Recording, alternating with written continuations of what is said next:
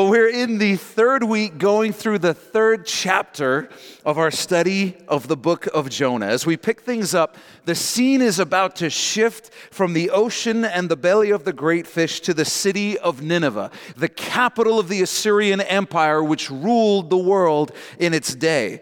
And if you're just joining us, Jonah was a prophet of God, a messenger of God, who was sent by God to give a message to the Ninevites, the Assyrians.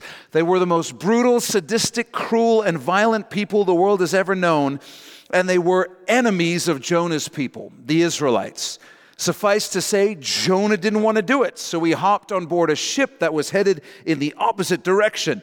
The Lord sent a great storm upon that ship, and the end result was Jonah being tossed overboard and swallowed by what the Bible calls a great fish.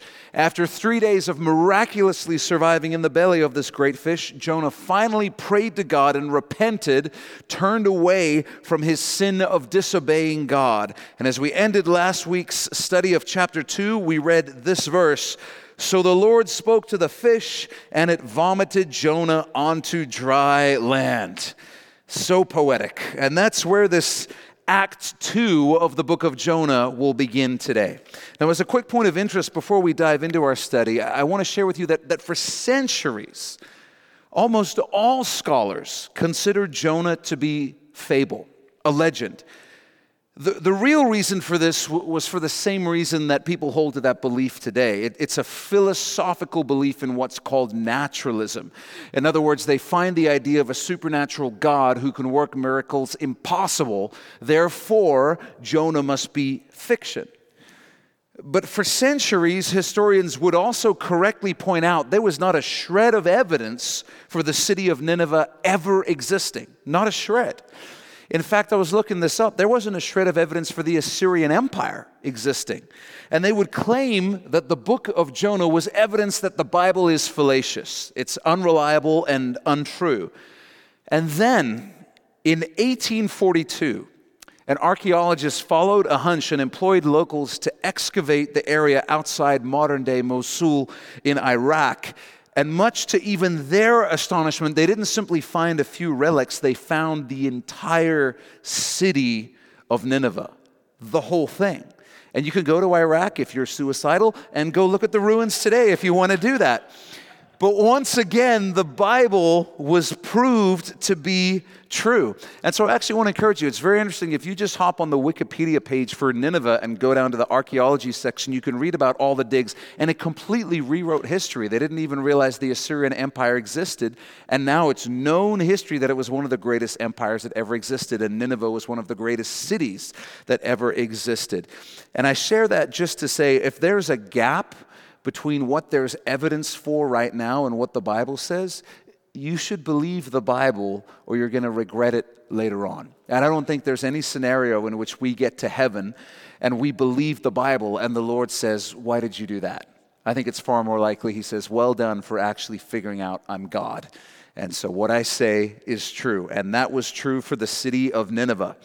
Well, while Jonah was inside this great fish, seemingly dead in the water, Something extraordinary was happening. That great fish was moving. And then all of a sudden, after Jonah repents and cries out to the Lord in prayer, he finds himself deposited on the shore, alive. And many believers are confused over this part of the story because many believers think that Jonah was barfed out by the great fish at Nineveh. But Nineveh isn't even on the coast. It's way up the Tigris River in modern day Iraq. Do you know where Jonah was deposited by that great fish?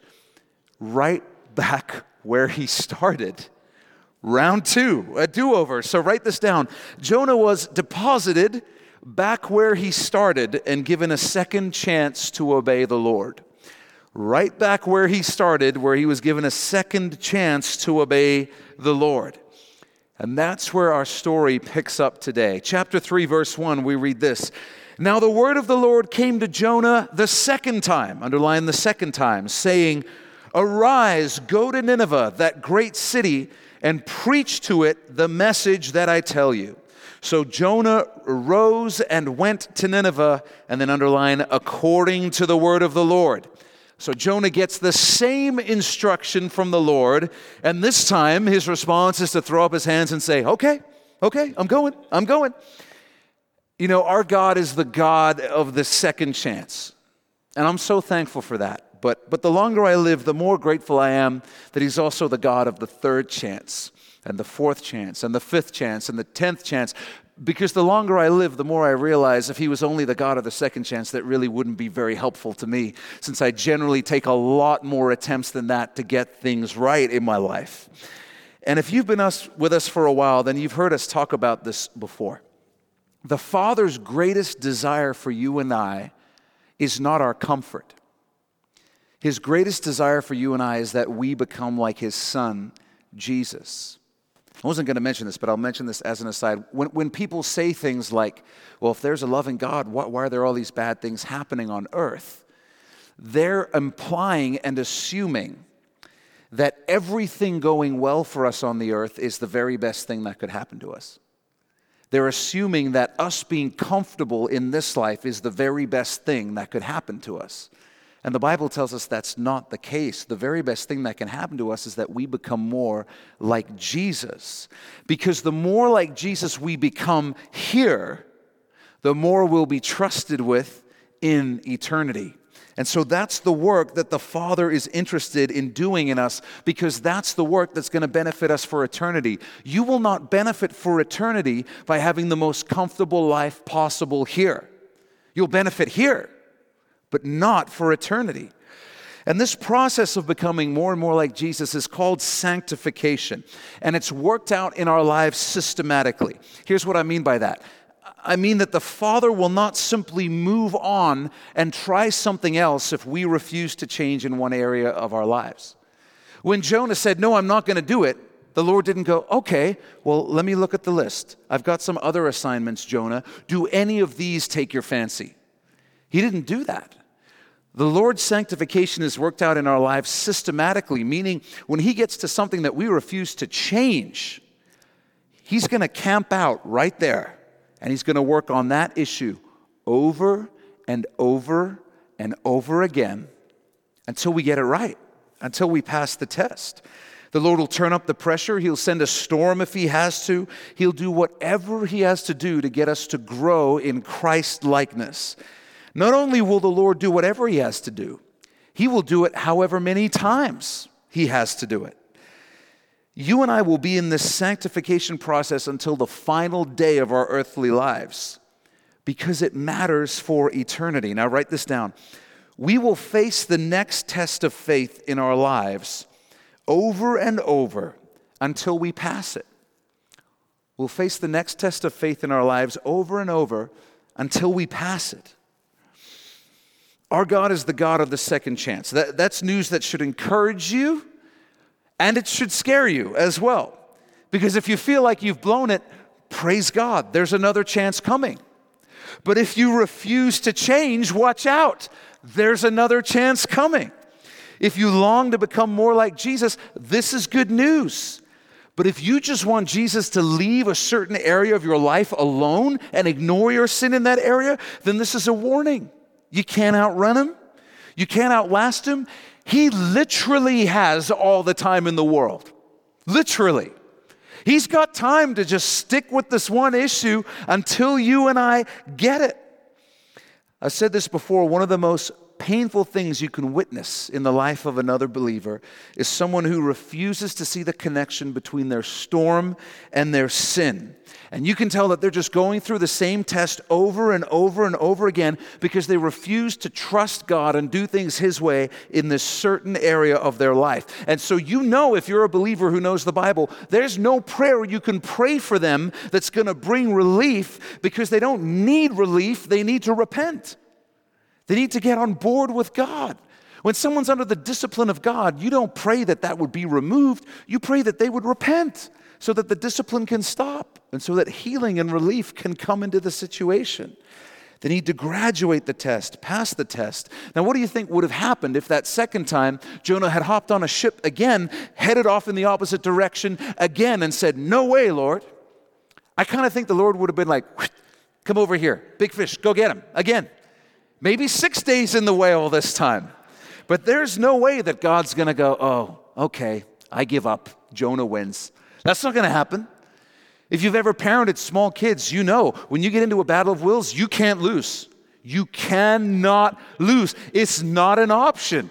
Once you're engaged, you can't lose because you're the parent. And it's not even hard for the Lord. He's like, okay, exhaust yourself. I'll be here when you're done. I'm literally everywhere, so go ahead, do whatever you want to do. And Jonah would have gone around the painful, uncomfortable block all over again and would have ended up right back where he started again for round three. But if you do genuinely desire to become more like Jesus, then this is good news. It's, it's like having a coach who's patient and willing to spend as much time with you as it takes to see you realize your greatest potential. And our greatest potential, incredibly, is becoming like Jesus. That's what John the Apostle told us. I put it on your outlines. In 1 John 3 2, he said, Beloved, we are children of God, and it has not yet been revealed what we shall be, but we know that when He, Jesus, is revealed, we shall be like Him, for we shall see Him as He is. It's one of my favorite verses in the Bible because it astounds me every time I read it. That's the destiny of every believer. But there are great rewards waiting in eternity for those who will say, I want to become as much like Jesus as I can here and now. We're going to become like him in eternity when we're resurrected into eternal bodies and freed from our sin nature. But man, are there going to be eternal rewards for those who say, Do that in me now. Even judge me now, Lord, while there's still time for me to change so that I can benefit from that for eternity. That's why the Apostle James said this also on your outlines My brethren, count it all joy when you fall into various trials, knowing that the testing of your faith produces patience.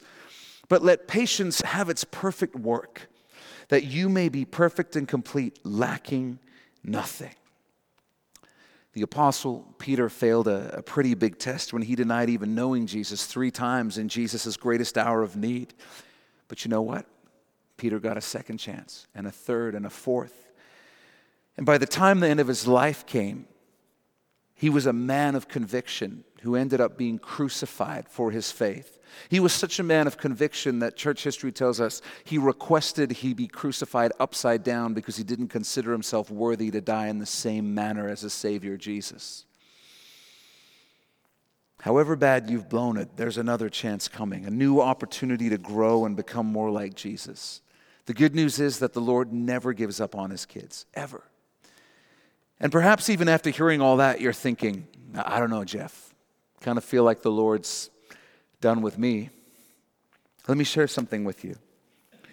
The more unlikely you are, the more difficult you are, the more stubborn you are, the stupider you are, the more interested the Lord is in doing something in your life. How do I know?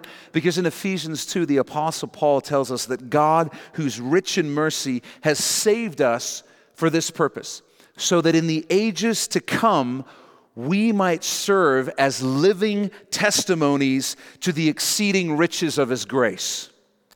In other words, in the ages to come, the millennial kingdom when Jesus reigns on the earth for a thousand years, the new heaven after that, and whatever comes after that, people and angels will look at us as we rule and reign with Jesus and they will marvel and say, Can you believe how gracious the Lord is?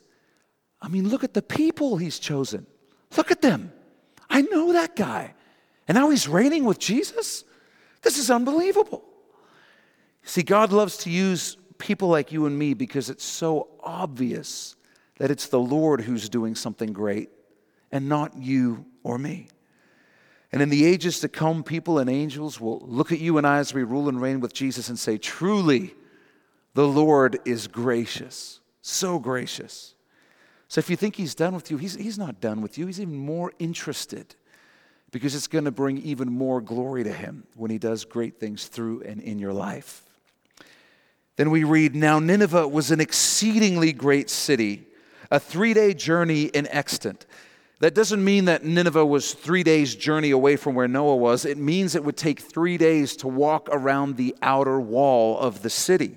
That's how large it was, somewhere between 600,000 and even perhaps up to a million people in population, which at that time in history, relative to the population of the earth, is a staggering number.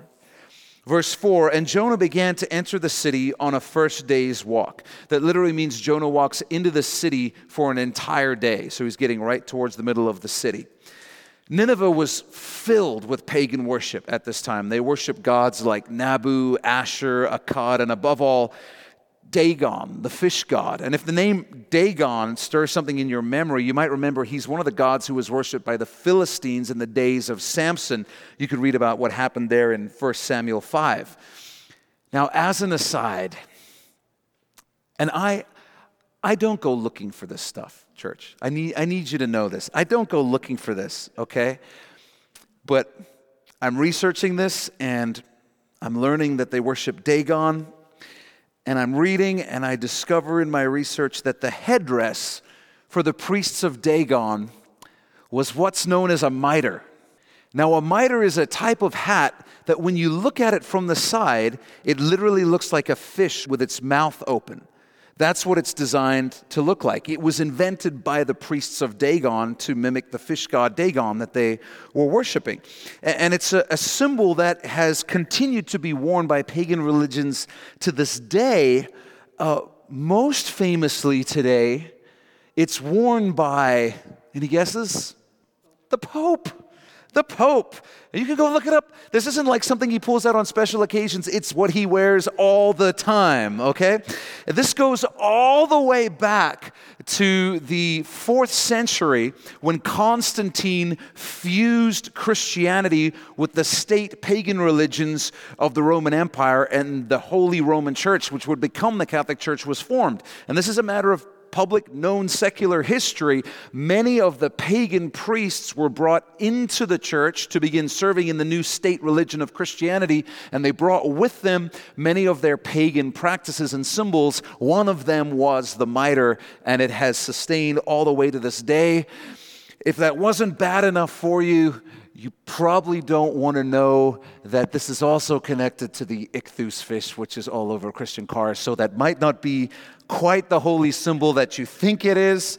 Sorry to ruin it for all of you. Now, we're not even at Christmas yet. I will leave Christmas alone, I promise. I won't ruin anything related to Christmas, even though we know it's a pagan festival. We won't mention that at all. Nothing, not a word from my mouth. So, again, not trying to go there, but I just thought you should know. So Jonah walks into the heart of Nineveh. He finds a good spot, and we read, Then he cried out and said, Yet 40 days, and Nineveh shall be overthrown. Now, this is not a prophetic message like John the Baptist, who called people to repentance by saying, If you don't repent, you're going to miss your opportunity to be saved. Jonah's message was simply in 40 days, you're all doomed. You're going to die. You're going to die. You're going to die. Everyone is going to die. Peace out. That was it. That was the whole message. He didn't preach a message of repentance because he didn't want them to repent. He wanted God to destroy them all. The Assyrians were the enemies of Israel, and Jonah was a patriot. In the Bible, 40 is the number of testing trial or probation. In the flood of Noah, it rained for 40 days. Moses went up the mountain with the Lord to receive the law for 40 days. The children of Israel wandered in the wilderness for 40 years. After slaughtering all 450 of the prophets of Baal single handedly, Elijah was miraculously empowered by the Lord to run and flee for 40 straight days until he reached Horeb, the mountain of the Lord. The temptation of Jesus came after he had fasted for 40 days. It's the number of testing, trial, or probation in the Bible. And I want us to notice that while Jonah does obey the Lord, it sure seems like he obeys the Lord to the barest minimum degree. I mean, his message is eight words he doesn't say, Did you get all that? Or do you need me to elaborate with an illustration? And when have you ever heard of any preacher preaching a message that's eight words long? But you know, the Lord can move. even when the message is only eight words long. And you're thinking, Jeff,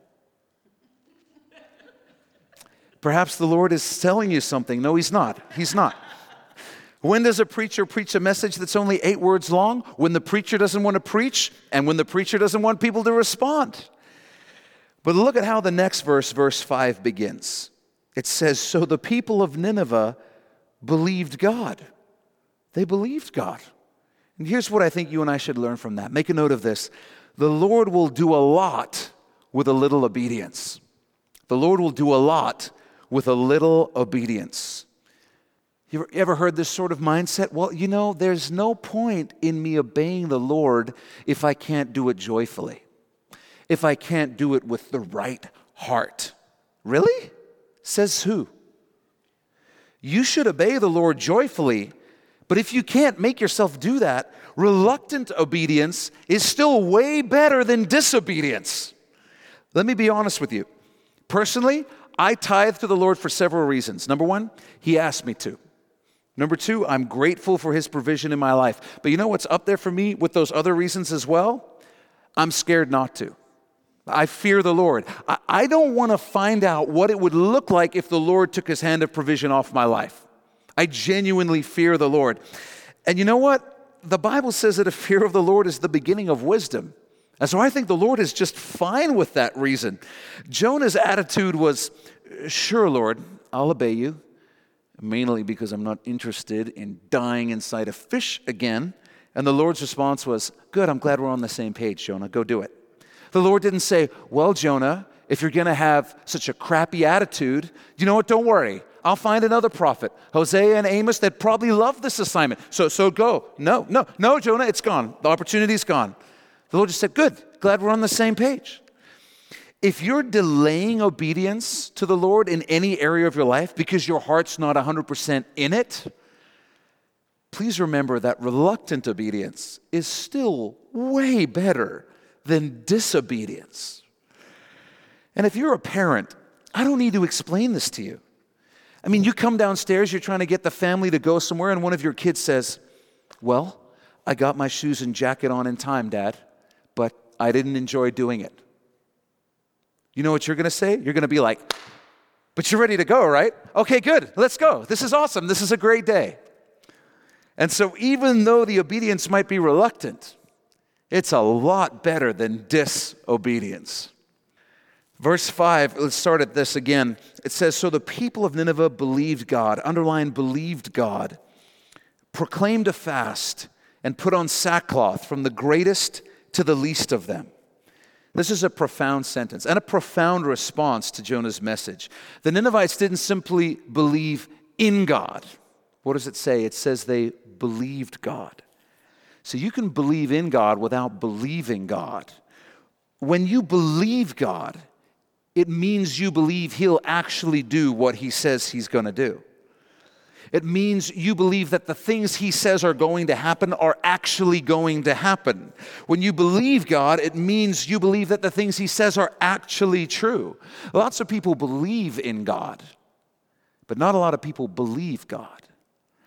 These Ninevites believed that God would destroy them and their city in 40 days. They believed God. So they responded the way a person would if they actually believed that God was going to wipe them off the face of the earth in 40 days. They repented and they showed their contrition the standard way people did at the time by putting on sackcloth and ashes. And the idea behind this was it was such a serious time. It was a time of mourning and grieving, so it wasn't appropriate to wear normal clothes that were designed to feel comfortable and look appealing. What was appropriate in this instance was putting on sackcloth, which is ugly and uncomfortable because there's no time for trivial vanities. That's how serious this time is. That's the idea. And then you'd cover yourself in ashes to indicate that you didn't care about your physical appearance at all. All you cared about was this terrible thing that had happened, or in this case, was about to happen. Sackcloth and ashes were about taking a position of humility to show publicly that you were repenting or grieving. And this is what the Ninevites did in response to Jonah's preaching. Write this down. Believing God means believing that what he says is true. Believing God means believing that what He says is true. The response of the Ninevites is all the more astounding, just to give you a little big picture context, because while Jonah is preaching at this time, other prophets, Hosea and Amos, are up in the northern kingdom of Israel, preaching for years to their own people and getting no response at all. And yet, Jonah, a strange foreigner, rocks up in Nineveh preaching a message of the coming judgment of God, eight words long, and the people repent. I will tell you this Jonah's physical appearance may have been alarming to say the least, because we know enough about the biology of a fish to know that if a man miraculously spent three days inside the stomach of a great fish, in all likelihood, that man would be bleached white by the acids inside the stomach of the fish. Not only that, but those same acids would have likely burned off all of the hair on his body, meaning that when Jonah emerged from this great fish, he's most likely bleached white from head to toe, like an albino, without any hair on his body, no eyebrows or anything like that. And in, in that state, he walks into the middle of Nineveh and says, Judgment is coming. I think the people paid attention. And there may be something else very interesting there that, that witnessed to the people as word got around that he had spent this time inside a fish, knowing that Dagon, the fish god, was the main god that they worshiped. That may have impressed them in some way. Verse 6 Then word came to the king of Nineveh, and he arose from his throne and laid aside his robe, covered himself with sackcloth, and sat in ashes. And he caused it to be proclaimed and published throughout Nineveh by the decree of the king and his nobles, saying, Let neither man nor beast, herd nor flock taste anything. In other words, don't eat anything. Do not let them eat or drink water but let man and beast be covered with sackcloth and cry mightily to God. Yes, and then underline this let everyone turn from his evil way and from the violence that is in his hands. Who can tell if God will turn and relent and turn away from his fierce anger so that we may not perish? Every man, woman, child, and animal was covered in sackcloth and ashes, and they all fasted. No one ate, no one drank they showed that they recognized the seriousness of the sin they had been involved in. True repentance, though, includes a second part. And the king of Nineveh shows that he understands this when he includes the instruction let everyone turn from his evil way and from the violence that is in his hands. You see, true repentance means turning away, it means changing course from the sin you were previously involved in. It's not enough just to feel sorry and feel regret and cry at the altar. We have to actually turn from our sin and turn to God in the area of life where we've been choosing sin. And every, every time I talk about this, I think of a mind blowing statistic I read. In the, in the late 90s, there was a huge movement, a men's ministry called Promise Keepers. And they would have these huge rallies in football stadiums and have football coaches preach, which I never understood because it's not like there's a connection between being a football coach and being a great preacher of the Word of God. But they would always have football coaches and like NASCAR drivers and, and all these guys come and they'd have these 60,000 men stand together and hold hands, which is why I never attended a rally. I try to stay away from events where I'm forced to hold hands with other men. And, uh, and they would have these huge altar calls with thousands and thousands of men, you know, at the altar, like weeping, saying their lives had changed. And, and then they did some studies and they found some incredible things. They found that of all the men who were staying in hotels during these conferences, over 50% of them were watching pornographic videos in the hotel while they were attending the conference. And there are other statistics I could share with you. And, and all that highlights is the fact that what God is looking for when it comes to repentance is not a huge show. He's not looking for hundreds of people weeping at the altar, dramatically streaming down to the front of the church. He's looking for people whose repentance is shown by an actual change in their life, a change of course. You are not repenting if you tell God you're sorry for doing something and then make no change in your life to prevent yourself from doing that thing over and over and over again. You can't repent for a relationship that's wrong and then continue to stay in that relationship. That's not what repentance is. You can't have easy access to something that enables you to sin, repent for doing it, and then not do something to make it more difficult to access that in the future. Repentance is contrition, regret for your sin, but it's also the action of turning away from your sin. So when someone comes to church and says, I've repented for this, that's great. You've got half of it down. Whether or not they've actually repented, we're going to see in the coming days and weeks and months because repentance is much more an action even than an emotion. So write this down. True repentance involves contrition and the action of turning away from, one, from one's sin. The action of turning away from one's sin. The response of the Ninevites is also significant because they weren't told or asked to do this. Jonah didn't tell them to do this. This was just a genuine response that came from their hearts. They recognized their sin, they recognized their guilt, and they recognized their only hope was the possible mercy of God, the hope that He would change His mind. Verse 10 Then God saw their works, that they, underline, turned from their evil way. You notice that it wasn't just that they put on sackcloth and ashes and cried out to God, it was that they turned from their evil way. And, and then underline, God relented from the disaster that he had said he would bring upon them. And he did not do it. This is the greatest revival in history. Somewhere between 600,000 and a million people turn from their sin and turn toward the Lord in a matter of days. It's astounding. And it's interesting to me that the greatest revival the world has ever seen took place before the church came into existence. Church came into existence around 32, 33 AD on Pentecost, Acts chapter 2. This happened uh, almost 800 years before Pentecost. Now, you might be thinking, that's fascinating and it matters. Why, Jeff? Well, because there will be a future revival that will be even greater than what happened in Nineveh. You know when that revival is going to take place? In the years following the rapture of the church, in the years of the Great Tribulation as well. All those who are on the edge of the faith, not really saved, are going to turn to the Lord when everyone in that church that they used to go to on Christmas and Easter suddenly disappears off the face of the earth.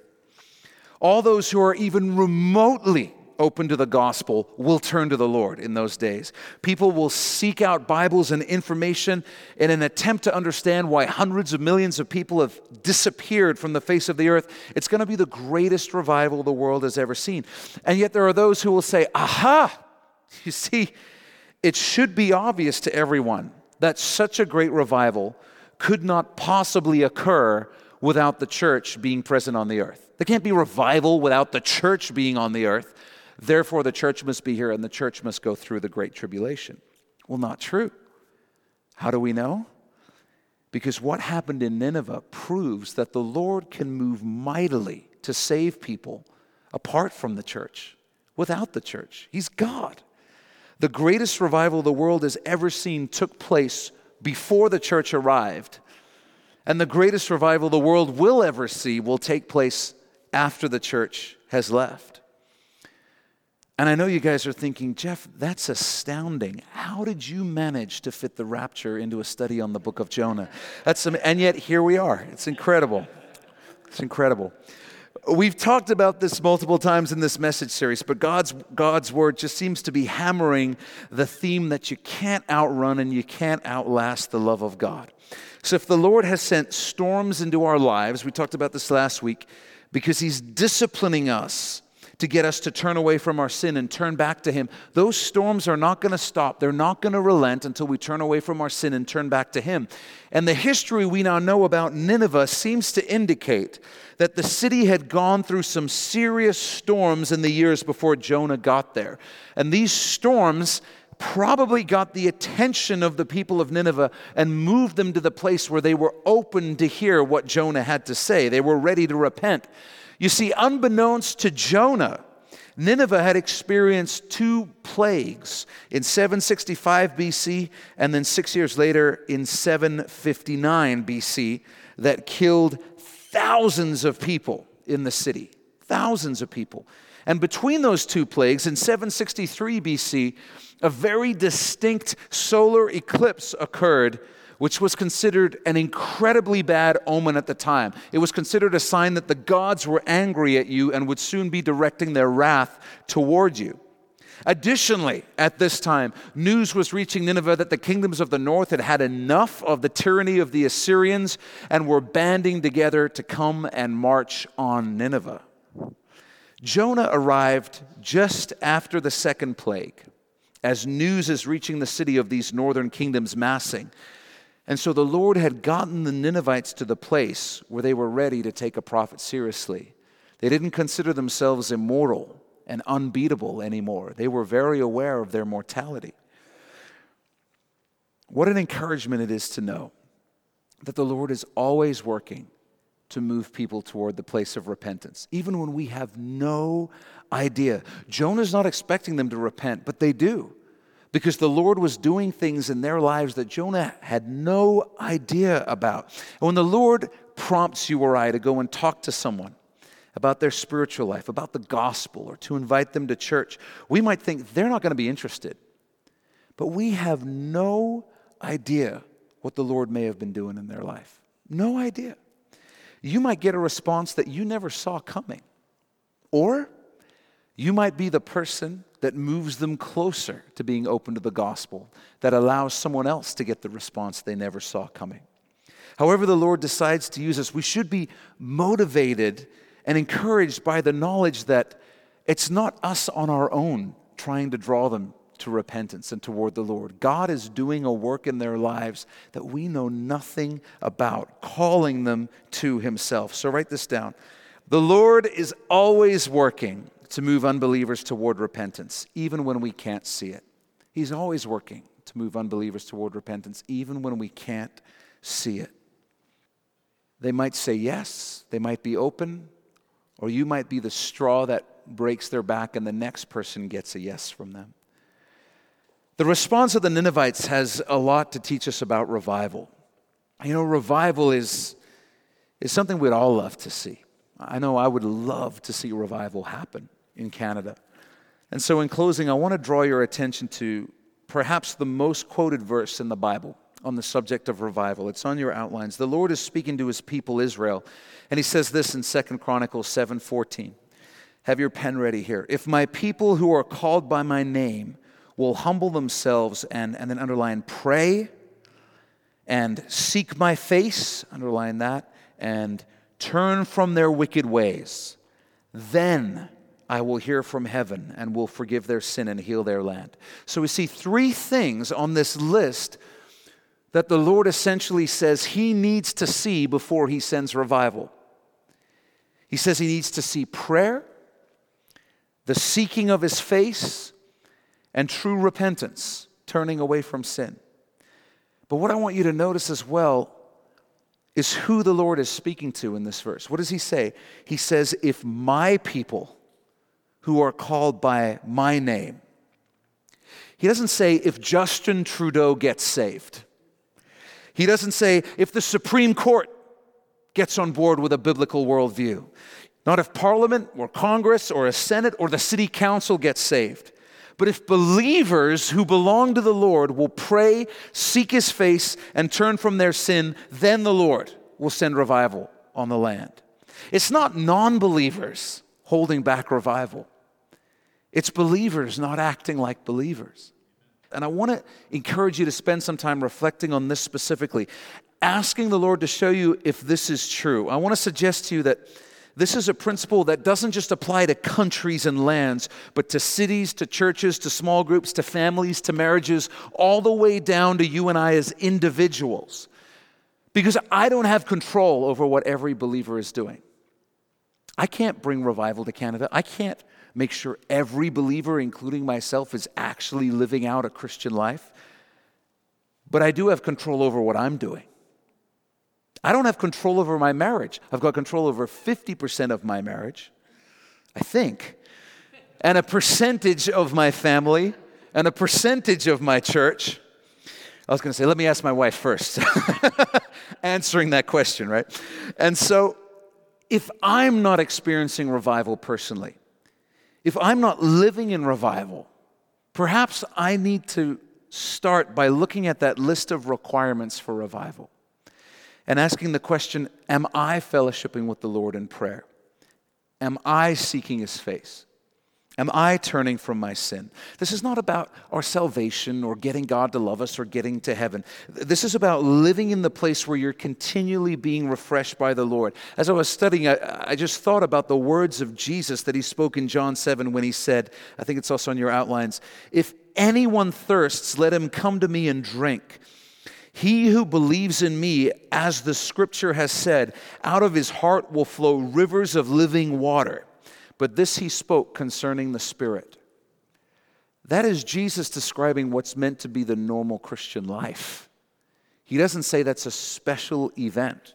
That's the state we're supposed to be living in as believers. Rivers of living water flowing out of our hearts. This continual state of being spiritually refreshed, a continual newness and freshness, a state of revival. But if you're like me, a lot of the time, you're thinking, that's not what my life looks like, if I'm honest. But that doesn't mean that the Lord hasn't made that type of living available to you and me. He has. But I have to appropriate it, I have to receive it, and so do you. How do we do that? By looking at those three things in Second Chronicles 7:14. And so I want to encourage you to spend some time reflecting on that verse and asking the Lord if it might be a principle that applies to your life. This is not about legalism. This is not about religion. This is not about a checklist. This is about doing the things that are going to allow you to receive the freshness of the Holy Spirit in your life on a daily, ongoing basis. You know, no one would accuse you of legalism if you said, Sure, you're thirsty, you can have a drink. Just pick up the bottle and have a drink. Oh, so now there's a checklist of things I have to do. No, you just have to drink it. The freshness that can come from living in the Holy Spirit, it has to be received. You have to take it in. You have to go get it. The Lord is offering it to us, but we have to get it by seeking His face, by being with Him in prayer, by turning from our sin. And finally, if you're going through the same storm, the same test over and over again, I don't have anything to say other than just stop it. Stop it. Graduate. Pass the test. Embrace sanctification and move on to better and greater things, greater Christlikeness. It's for your benefit for eternity. God's not trying to get something from you, He's trying to give something to you. Let Him do it. Let's pray. Would you bow your head and close your eyes? Father, thank you so much for your word, and thank you for the story of Jonah. Thank you for recording the miracle of what you did in the city of Nineveh. But Lord, we're perhaps most impacted by the reality that you long for us to live in a state of revival. You long for us to live in a continual freshness and newness of your Holy Spirit. You long for us to live with the understanding that following you was never meant to be a burden you yourself said, Your yoke is easy, your burden is light. Yes, there's responsibilities. Yes, there are challenges, but they don't compare to what you're offering us even now. And so, Lord, we, we just want to collectively repent for not appropriating, not receiving what you've offered us in those times when we failed to do that and to confess that when we've felt tired and, and, and, stayed in that place, it hasn't been because you failed us in any way or that you failed to offer us renewal and revival. But we just failed to go and get it and to receive what you were offering. So, Lord, may we commit to pray, to seek your face to turn from our sin in, in genuine repentance, that we might live in that place that you described in your word living water flowing through our life. Not old water that's been sitting there for years and hasn't moved in a long time, but this river, this fount that you describe in your word, continual renewal. Father, I pray even now by the power of your Holy Spirit, would you just begin to renew us in our relationship with you with fresh passion, fresh energy to serve you, and a new capacity to enjoy you, Lord, even as we sing these songs and, and take communion, Lord. Continue to reflect on His Word and ask Him what He's saying to you through His Word. And then respond to Him. Be refreshed. Seek His face. Call out to Him. He'll, he'll move. I promise. He'll move because He loves to. That's just who He is. Well, thanks for taking this time to listen and be in the Word of God with us. If you've never given your life to Jesus, then you need to go to our website, mynewhope.ca, right now. When you get there, you'll see a graphic on our homepage that says the gospel. Click on that, and you'll be able to watch a short video where we share the best news you'll ever hear in your life. It's more important than whatever else you're doing right now. So stop whatever else you're doing, go to mynewhope.ca and click on the gospel. If God has blessed you through this message, we'd love to hear about it. Shoot us an email at info at mynewhope.ca and let us know how God has impacted your life through His Word. If you're in the greater Vancouver area, I want to invite you personally to come and be a part of New Hope Church. We believe God is doing something real special as we grow together in our faith and love for Jesus, and we would love you to be a part of it. And finally, if you'd like to support the Bible teaching ministry of New Hope through financial giving, you can also do that through our website. Just go to mynewhope.ca/give.